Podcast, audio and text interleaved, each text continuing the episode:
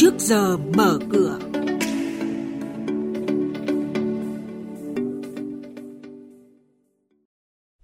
Thưa quý vị và các bạn, chuyên mục trước giờ mở cửa ngày hôm nay có những thông tin chính sau đây.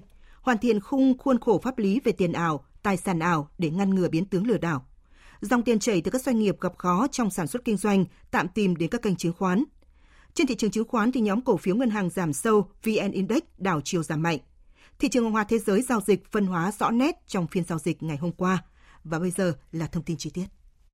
Thưa quý vị và các bạn, kênh sản xuất kinh doanh khó khăn do tác động từ đại dịch COVID-19 khiến nhiều doanh nghiệp tìm cửa đầu tư tài chính để tạm kiếm lời, trang trải cho bộ máy vận hành. Đây là một trong những đối tượng được xem là nhà đầu tư F0 nhưng được xếp vào hàng nhà đầu tư lớn trên sàn giao dịch, góp phần đưa thanh khoản tăng cao. Cụ thể, từ đầu tháng 10 đến nay, khối lượng giao dịch bình quân một phiên tăng mạnh trong bối cảnh không có thông tin tác động mang tính đột biến nào xuất hiện trên thị trường. Việc Ngân hàng Nhà nước tiếp tục hạ lãi suất và Nghị định 121-2020 của Chính phủ cho phép rộng cửa cho các ngân hàng có vốn nhà nước chi phối tăng vốn được coi là những động lực chính giúp dòng tiền hào hứng đẩy thanh khoản tăng.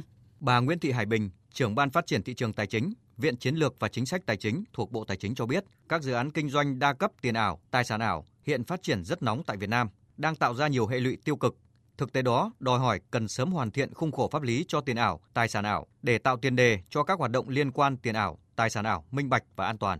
Trên thị trường chứng khoán trong phiên giao dịch hôm qua, nhóm ngân hàng giảm sâu, VN Index đảo chiều giảm hơn 10 điểm. Đóng cửa phiên giao dịch, VN Index giảm 10,46 điểm xuống 950,8 điểm, HNX Index giảm 1,88% xuống 139,03 điểm và Upcom Index giảm 0,53% xuống 63,57 điểm. Đây cũng là các mức khởi động thị trường sáng nay. Thanh khoản thị trường duy trì mức cao với giá trị giao dịch ba sàn đạt gần 10.000 tỷ đồng. Giao dịch khối ngoại tiếp tục diễn ra khá tiêu cực khi họ bán dòng 420 tỷ đồng trên toàn thị trường trong phiên giao dịch hôm qua.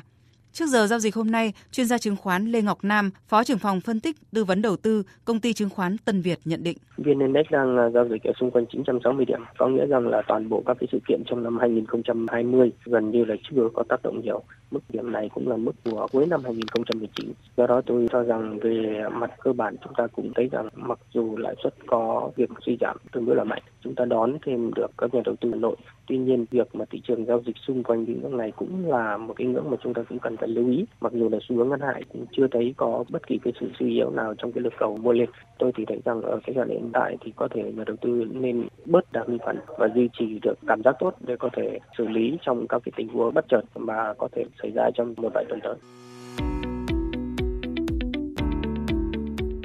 Quý thính giả đang nghe chuyên mục Trước giờ mở cửa phát sóng trên kênh Thời sự VV1 từ thứ 2 đến thứ 6 hàng tuần trong theo dòng Thời sự sáng.